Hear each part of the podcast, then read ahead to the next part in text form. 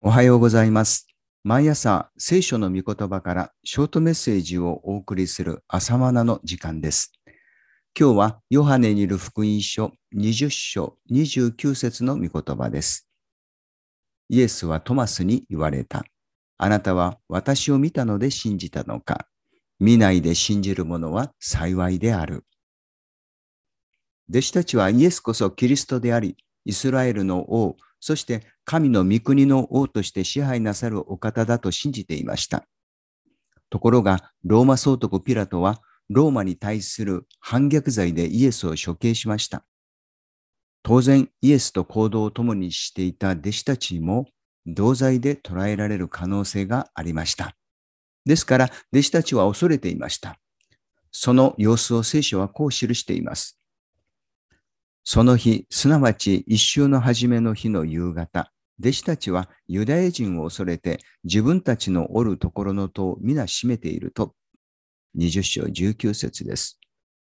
その日とは日曜日のことです。イエスが十字架で死なれた金曜日から3日目のことです。イエスの弟子たちは日曜日に集まっていました。この時の集まりは恐れる者たちの弱くて惨めな集会でした。でも感謝のことは、そんな集まりに復活の主は出席してくださったのです。イエスが入ってきて彼らの中に立ち、安かれと言われた。そう言って手と脇とを彼らにお見せになった。弟子たちは主を見て喜んだ。20章19節から20節です。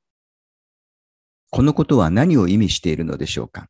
私たちが集まるところに主イエスも共におられるのです。私の名によって二人または三人が集まるところに私も共にいると約束なさった通りです。ところが、弟子のトマスはその集まりにいませんでした。なぜトマスは一緒にいなかったのかイエスが十字架であっけなく死なれたことに失望したのでしょうかそれとも威勢のいいことを言っていたペテロの不甲斐のない姿に失望したのでしょうか？仲間と一緒にいるのが楽しいので教会に集っているのなら、その交わりにひびが入ると集うのが嫌になります。牧師に魅力を感じて集っているなら、その牧師に失望したら教会に集わなくなります。そうではなく、私たちが日曜日の礼拝に集うのは、復活の主にお会いするためなのです。もちろんこの肉眼で見ることはできませんが、聖霊なる神は礼拝の中で主イエスとの出会いを導いてくださいます。何はともあれ、最初の復活日の礼拝は、喜びも希望もない集会でした。惨めで哀れな集会でした。しかし、そんな弟子たちが集まっていたところに復活のイエスが現れてくださったのです。その礼拝には力強い賛美はありませんでした。霊感あふれる祈りも説教もありませんでした。でも大切なことはイエスの名によって集まることです。さて、第2週目の日曜日にはトマスも共に集っていました。この時のトマスは不信仰でした。主イエスの復活を信じられないでいました。でもそんなトマスにも主は現れてくださいました。なぜですか？それは集まっていたからです。トマスはイエスが復活なさったという弟子たちの証言を信じられずにこう言ったのです。私はその手に釘跡を見、その指をその釘跡に差し入れ、また私の手をその脇に差し入れてみなければ決して信じないと。でもそんな不信仰なトマスにもイエス様は現れてくださいました。なぜですか？くどいのは承知で申し上げます。集まっていたからです。私たちはいつも信仰深いわけではありません。不信仰な時もあります。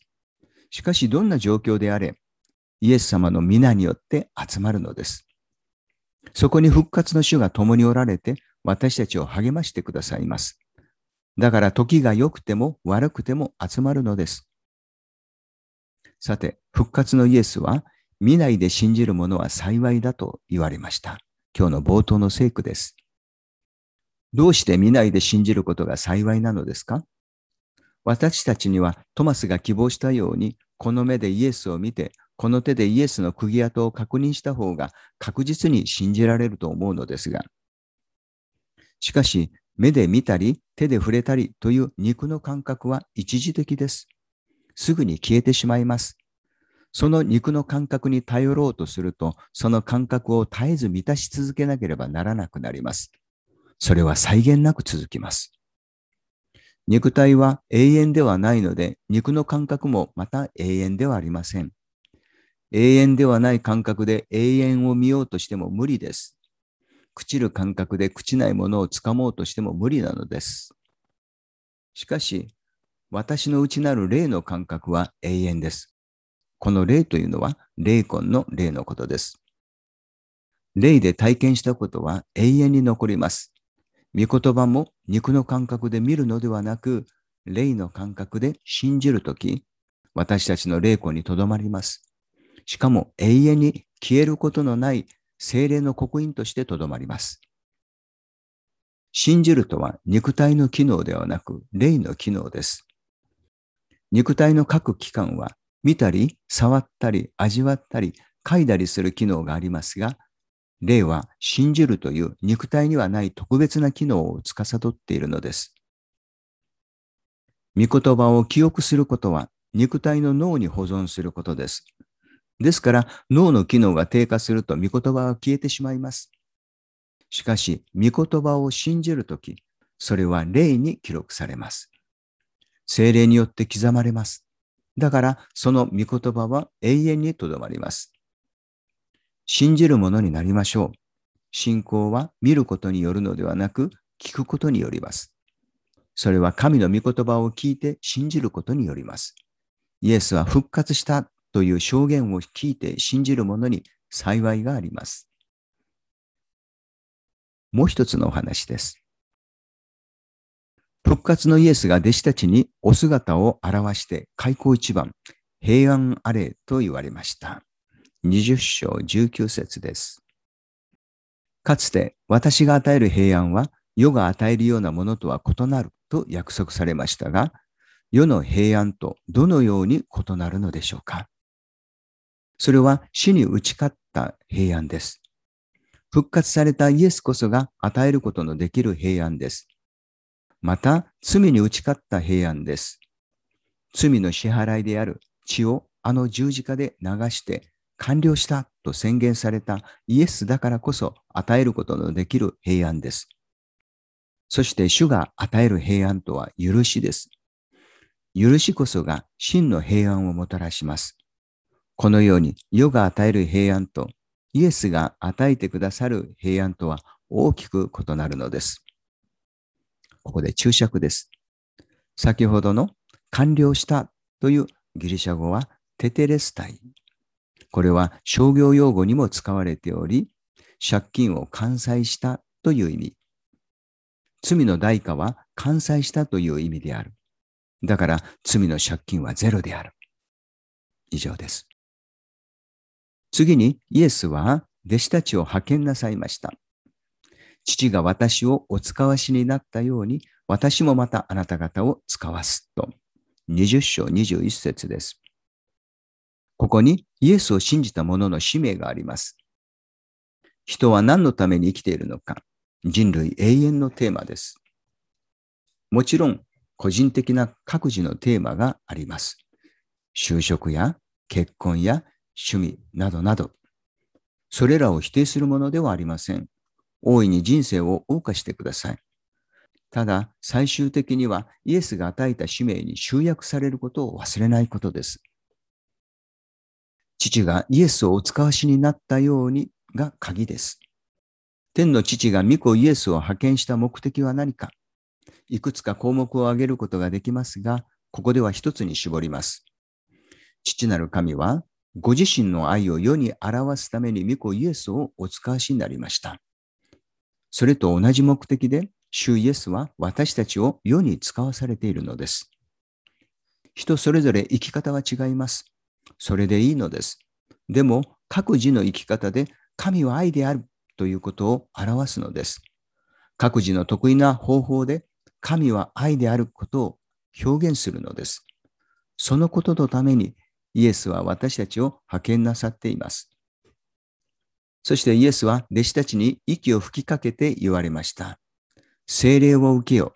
あなた方が許す罪は誰の罪でも許され、あなた方が許さずに置く罪はそのまま残るであろうと。22節から23節です。さっきの神の愛を表す人生は、精霊を受けなければ不可能なことです。しかも、息を吹きかけてとは興味深い記録です。神は人に命の息を吹き入れて生きるものになさったという創世記の記録に似ています。創世記2章7節です。人は精霊を受けて本当の意味で生きるものになるのです。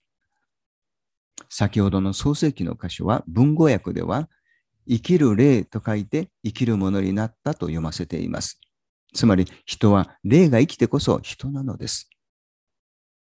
だからこの精霊を受けて私たちは神は愛であるという事実を伝えます。愛の本質である許しを伝えます。そのために私たちは派遣されているのです。父なる神が御子をお使わしになった目的と同じです。単に許しを宣言するのではありません。許すために使わされています。同様に、神は愛であると宣伝するのではありません。宣伝ではなく、神の愛を実行するためです。許されない罪が残らないように私たちは許します。これをパウロは和解のためのキリストの死者だと表現しました。第2コリント5章20から21。この任務を全うするために主は精霊を受けようと息を吹きかけて私たちに精霊を注いでくださいました。これこそ人が真に生きる姿です。以上です。それではまた明日の朝お会いしましょう。